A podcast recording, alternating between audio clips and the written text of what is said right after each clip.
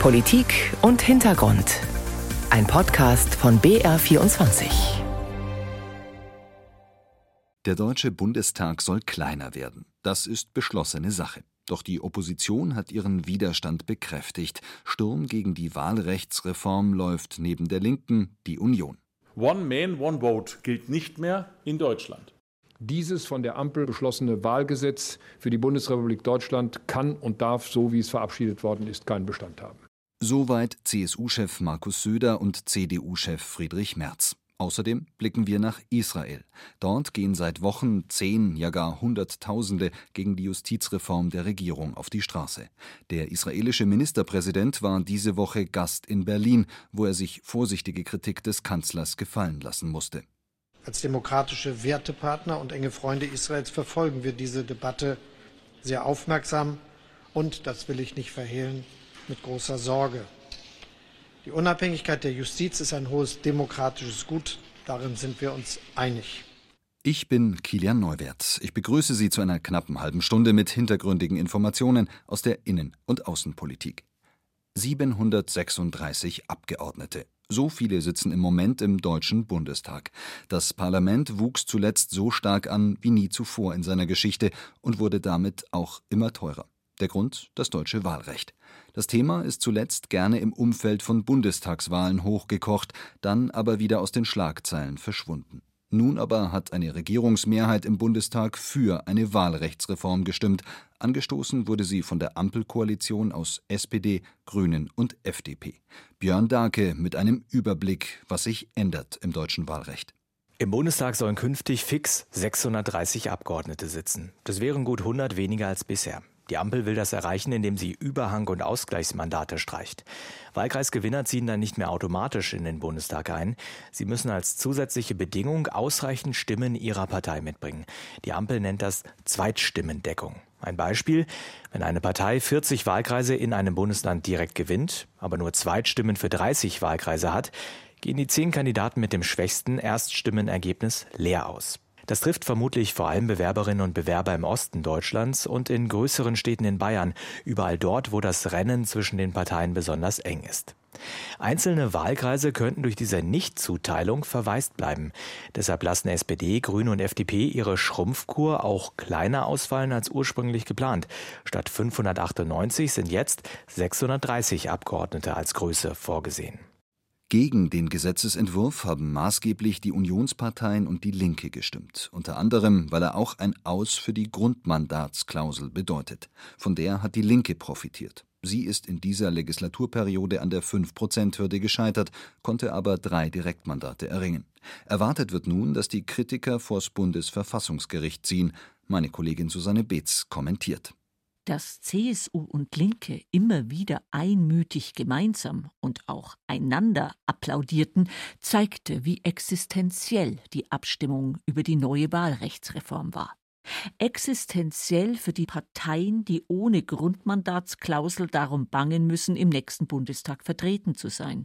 Ebenso existenziell aber auch für die demokratische Akzeptanz unseres Parlamentes in Zeiten, in denen sich immer weniger Menschen von denen da oben wirklich vertreten fühlen. Eine Verkleinerung des aufgeblähten und teuren Bundestages muss sein. Die Ampelregierung hat ihre Reform jetzt mit ihrer einfachen Mehrheit, das heißt ziemlich brutal mit der Brechstange, durchgesetzt. Das ist ungut, weil eine nicht nur verfassungsrechtlich, sondern vor allem verfassungspolitisch so wichtige Sache auf breitere Zustimmung stehen sollte. Vom bisherigen Wahlrecht, das einem komplizierten Muster folgt, bei dem Verhältniswahlrecht und Mehrheitswahlrecht verstrickt werden, hat vor allem die CSU profitiert. Unter anderem ihre vielen Direktmandate haben Überhang- und Ausgleichsmandate erzeugt und die Spirale nach oben getrieben. Sie muss sich allerdings den Vorwurf gefallen lassen, dass sie während ihrer jahrelangen Mitregierung im Bund die Chance vertan hat, eine Wahlrechtsreform auf den Weg zu bringen, die ihren Namen verdient hätte. Die von 2020 war völlig ineffizient. Auch das war Parteitaktik. Ja, die Reform der Ampel hat viel für sich. Sie macht die Wahlen übersichtlicher und die Regelzahl von 630 Abgeordneten wird den Steuerzahler deutlich weniger kosten als der heutige Bundestag. Aber SPD, Grüne und FDP haben bei dem staatsrechtlichen Projekt viel zu wenig die immensen politischen Kosten bedacht. Ja, es wird Wählerinnen und Wähler schwer verärgern, wenn ihre Stimmen ins Leere gehen, wenn der von einer Mehrheit gewählte Kandidat keinen Sitz bekommt, wenn der Wahlkreis verweist. Wenn die CSU trotz vieler mit Mehrheit gewählter Volksvertreter nicht mehr im Bundestag vertreten sein würde dass das föderale Prinzip der Bundesrepublik durch den Wegfall der Grundmandatsklausel missachtet wird, betont auch die Linke, deren drei Direktmandate ausschließlich aus dem Osten stammen. Das Bundesverfassungsgericht wird also, wie schon oft, der Politik wieder einmal den Weg weisen müssen durch den Dschungel von Rechtsgutachten, Parteitaktik und demokratischem Gebot. Zum Glück bleibt den Karlsruher Richtern genügend Zeit zum Prüfen, noch vor der nächsten Bundestagswahl. Susanne Beetz kommentierte. Und wir bleiben auf dem Berliner Parkett, denn diese Woche hat die Wehrbeauftragte des Bundestages, Eva Högel von der SPD, ihren Jahresbericht vorgestellt. Ihre Diagnose zur Lage der Armee? Die Bundeswehr hat von allem zu wenig und sie hat seit dem 24. Februar 2022 noch weniger. Soweit, so erwartbar. Von allem noch weniger. Damit meint Eva Högel konkret das Material, das die Bundeswehr an die Ukraine abgegeben hat. Dinge, die fehlen, Dinge, die zügig ersetzt werden müssen, fordert die Wehrbeauftragte. Unsere Soldatinnen und Soldaten finden es richtig und wichtig, die Ukraine zu unterstützen, obwohl es bei der Bundeswehr große Lücken reißt, wenn Panzerhaubitzen abgegeben werden, Mars-Raketenwerfer oder auch die Leopardpanzer. Und deswegen muss es auch hier zügige Nachbestellungen geben und auch die Instandsetzung muss beschleunigt werden, sodass das Gerät bald wieder den jeweiligen Verbänden zur Verfügung steht. Aus dem Sondervermögen, also jenen 100 Milliarden Euro Schulden, die der Bund machen will, sei 2022 noch kein Cent bei der Truppe angekommen, kritisiert Högel. Hier sei Eile geboten. Dem Vorsitzenden des Deutschen Bundeswehrverbandes, das ist die Interessensvertretung der Soldatinnen und Soldaten und der Zivilangestellten, geht es auch nicht schnell genug. Das hat Oberst André Wüstner im BR-Interview deutlich gemacht. Frau Högel als Wehrbeauftragte, der Verteidigungsminister selbst sagen, Achtung, wir haben ein Riesenproblem. Und Politik in Gänze, insbesondere die Regierungskoalition, muss unter Beweis stellen, dass sie es verstanden hat und dass sie dem Verteidigungsminister mit seinen Vorschlägen folgen. Wir haben in der Schule gelernt, innere und äußere Sicherheit sind kernstaatlichen Handelns. Das muss jetzt Politik in Gänze verstehen. Gesellschaftlich merke ich, ist es verstanden worden. Nur hier die Berliner Blase, das Parlament, die Regierung, auch die muss es verstehen. Soweit der Vorsitzende des Bundeswehrverbandes anlässlich der Vorstellung des Jahresberichtes der Wehrbeauftragten. Die ist ja gewissermaßen die Anwältin der Soldatinnen und Soldaten. An sie kann sich die Truppe wenden, wenn es Probleme gibt. Der Bericht ist also auch ein Blick aus der Armee auf die Armee. Und da drückt der Schuh nicht nur beim Material, Thema beispielsweise auch sexuelle Übergriffe. Das ist etwas, wo die Zahlen zur Corona-Zeit deutlich zurückgegangen waren. Und jetzt haben wir wieder einen Anstieg. Wir hatten im letzten Jahr dazu 34 Eingaben und 357 meldepflichtige Ereignisse. Jeder einzelne Fall ist einer zu viel. Da muss es eine Nulltoleranz geben.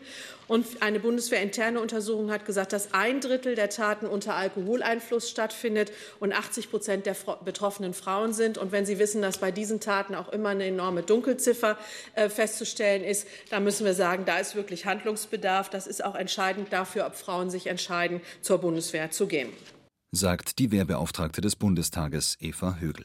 Unterdessen hat ihr Parteifreund, Verteidigungsminister Boris Pistorius, erste große Personalentscheidungen gefällt und den Posten des Generalinspekteurs der Bundeswehr neu besetzt.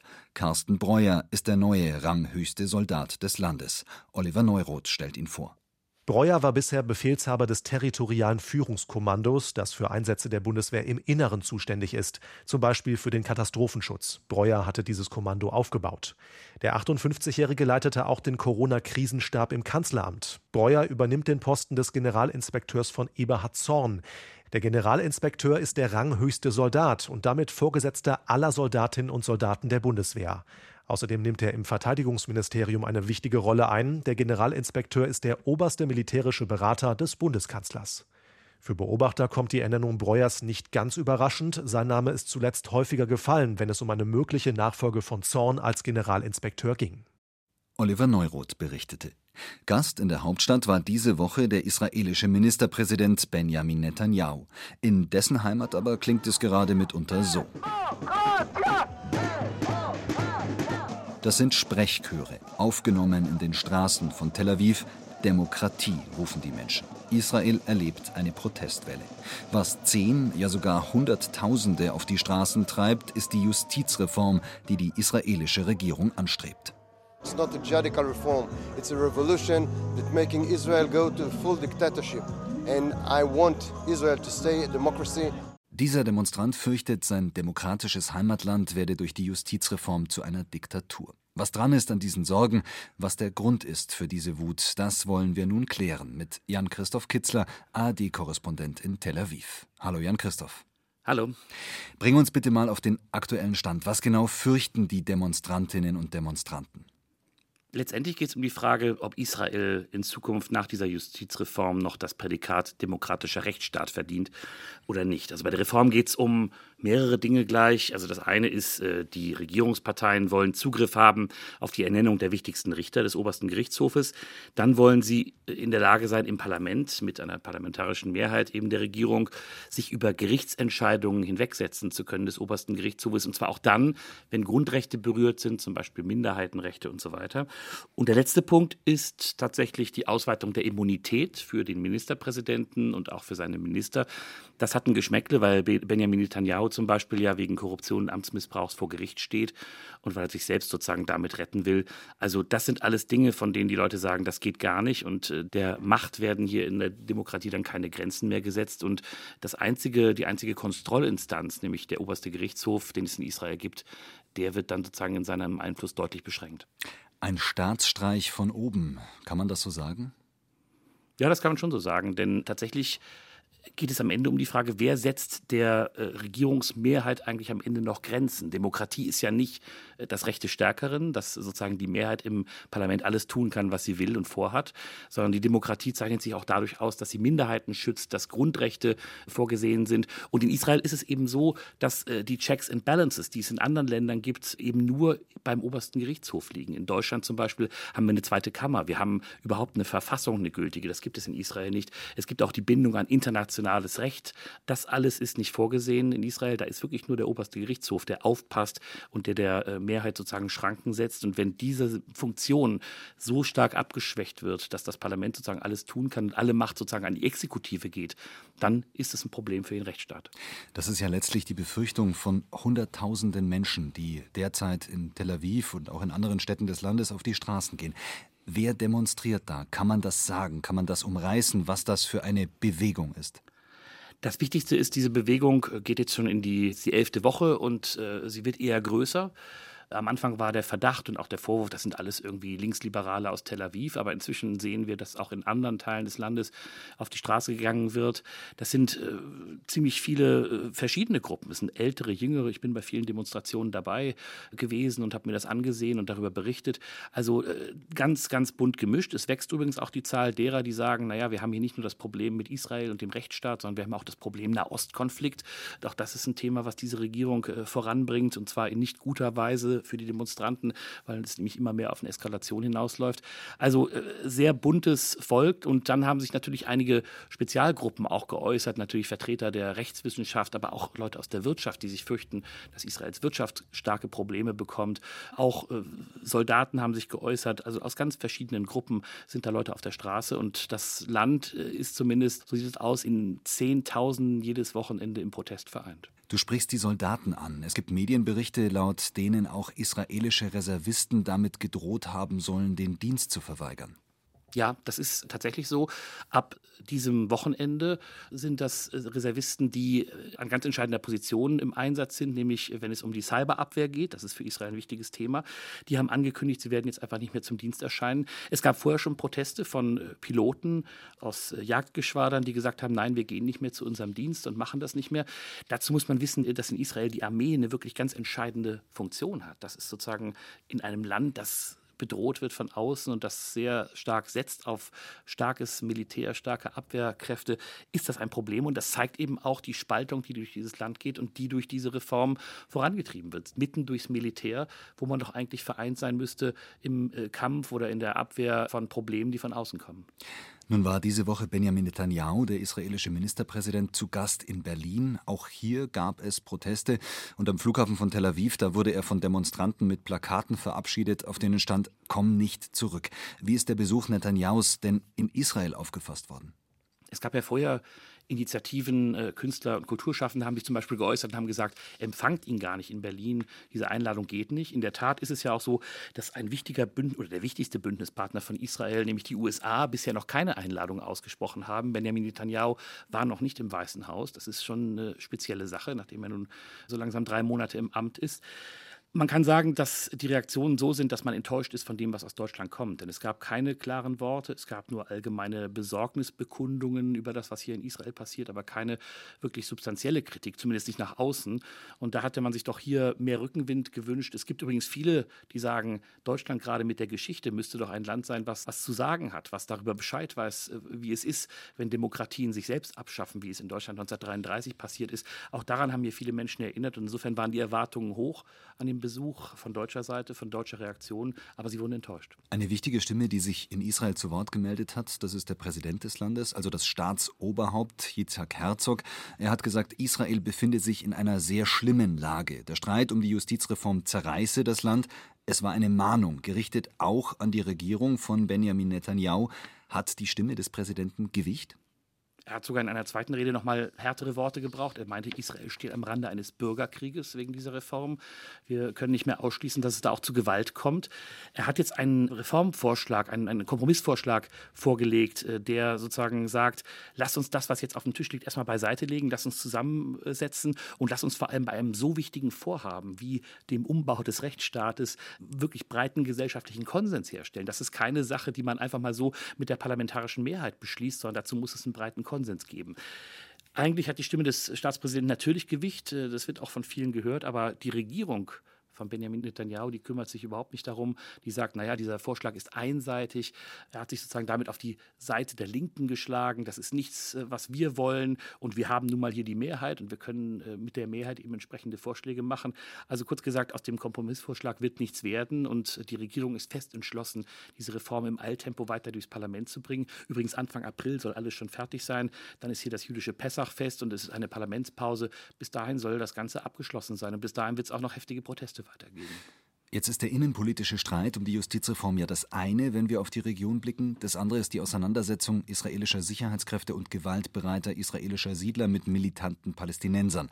Seit dem vergangenen Jahr eskaliert die Gewalt in stets neuer Form. Beide Seiten machen einander dafür verantwortlich.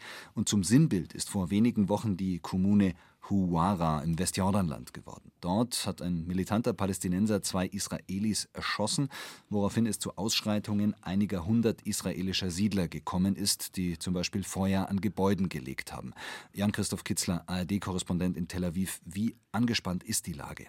Also die israelischen Sicherheitskräfte sind in allerhöchster Alarmbereitschaft. Es hat danach auch weitere Anschläge noch gegeben und es wird damit gerechnet, dass weiterer Terror bevorsteht. Man ist schon dabei zu sprechen von einer möglichen dritten Intifada.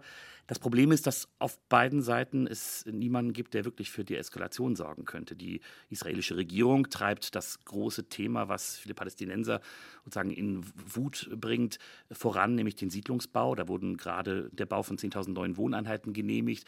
Also da ist überhaupt nicht in Richtung Deeskalation zu reden. Die Teile der Regierung sind offen sozusagen für die Sache Sache der Siedler und äh, der Ausbau der Siedlungen ist Regierungsprogramm.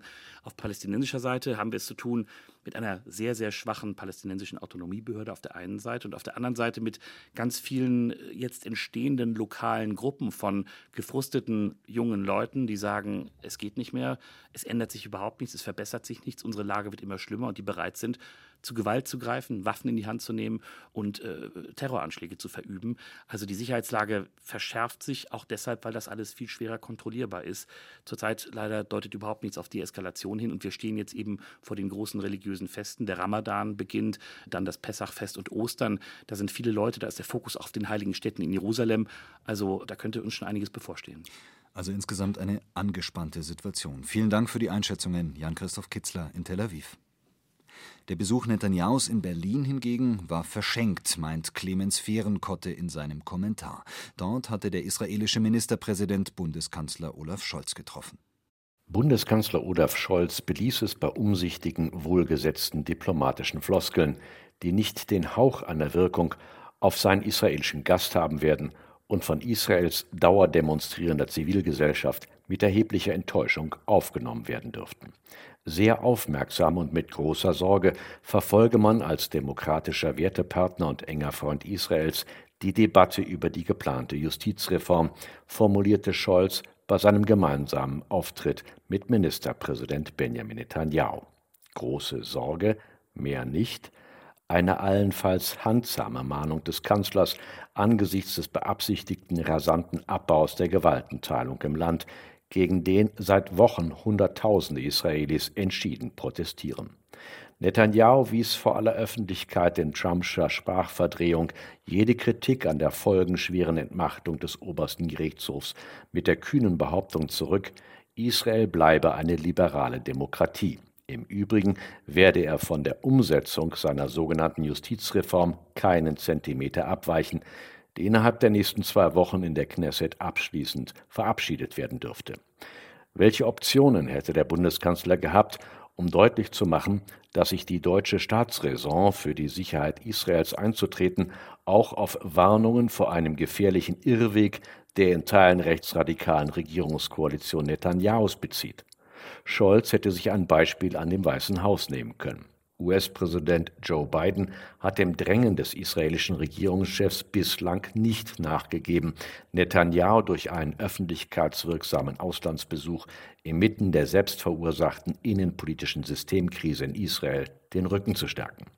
Der Bundeskanzler hätte durchaus im Vorfeld der Netanyahu-Visite in Berlin signalisieren können, dass er aufgrund der angestrebten mutwilligen Zerstörung der Gewaltenteilung durch dessen Regierung keinen Anlass sieht derzeit, den israelischen Premier zu empfangen. Dies hätte das Kanzleramt auf den bilateralen Regierungskanälen durchaus kommunizieren können, um zu verdeutlichen, dass sich Berlin berechtigte große Sorgen um den Fortbestand eines liberalen Israels macht. Diese Option hat der Kanzler nicht gewählt, ein Versäumnis, das er später vielleicht noch bedauern könnte. Ein Kommentar von Clemens Fehrenkotte. Ein Blick nach Paris, allerdings nicht auf die Proteste gegen die Rentenreform. In der Stadt lebt eine Frau im Exil, die zu einem der Gesichter russischen Protests gegen den russischen Angriffskrieg auf die Ukraine wurde. Die Rede ist von der russischen TV-Journalistin Marina Ovsjannikova. Sie platzte vor ziemlich genau einem Jahr in eine Nachrichtensendung ihres Senders und hielt hinter der Nachrichtensprecherin ein selbstgeschriebenes Plakat hoch. No War stoppt den Krieg und glaubt nicht der Propaganda. Sie werden hier angelogen. Russians against War stand darauf. Für die Frau begann damit ein Spießrutenlauf zwischen Verdächtigungen und Anerkennung, über den die Journalistin jetzt auch ein Buch geschrieben hat. Christine Hamel hat mit Marina Ovsjanikova gesprochen. Auch ein Jahr später noch kann sich Marina Ovsjanikova das Video nicht ansehen, das ihren Protest zeigt, der sie auf einen Schlag berühmt gemacht hat. Mir wird schlecht davon. Ich war unvorstellbar mutig und aufgewühlt. Der Protest zu diesem Zeitpunkt war unausweichlich. Aber jetzt hätte ich nicht mehr die physische Kraft für diese Aktion. Sechs Sekunden dauerte ihr Auftritt, dann wird die Redakteurin abgeführt. 19 Jahre hat die 44-jährige Journalistin für den ersten Kanal des russischen Staatsfernsehens gearbeitet. Er ist das Sprachrohr der Regierung und erreicht etwa 93 Prozent der Russen. Oppositionelle nennen das Fernsehen vor allem wegen des Pierre-Kanal Zombiekiste. Ich war eine kleine Schraube in dieser großen Propagandamaschine. Ja, ich hatte meine Schwächen. Vor allem die Arbeitszeit war verlockend. Eine Woche arbeiten, eine Woche frei. Ich wollte meinen Kindern eine gemütliche Welt aufbauen, denn ich selbst hatte als Kind nichts. Aber als alle Gemütlichkeit hergestellt war, wurde mir klar, dass ich mich nicht mit dem abfinden kann, was um mich herum passiert und dass ich nicht schweigen kann. Für ihren Protest kam Marina Ovsjanikowa vergleichsweise glimpflich davon. Sie musste lediglich 30.000 Rubel Bußgeld bezahlen, noch nicht einmal 400 Euro. Ein Strafmaß, das Fragen aufwarf. Ist die Aktion Teil eines Komplotts? Steckt der russische Geheimdienst womöglich dahinter? Verdächtigungen und Denunziationen überboten sich in spekulativer Drastik. Marina Owsjanikowa wurde Opfer einer durch Propaganda pervertierten Öffentlichkeit, nichts ist wahr und alles ist möglich, an deren Schaffung sie selbst mitgewirkt hatte.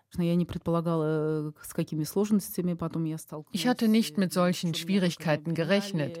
In Russland beschuldigte man mich des Verrats, in der Ukraine nannte man mich Propagandistin. und in Russland hat man darüber hinaus noch versucht, mir die Kinder wegzunehmen.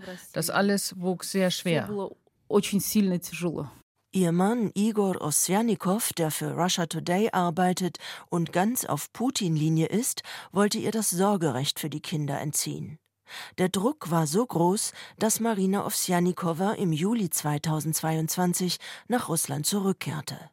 Wohl auch, um ihre Glaubwürdigkeit unter Beweis zu stellen, entschloss sich die Journalistin zu einer weiteren Protestaktion.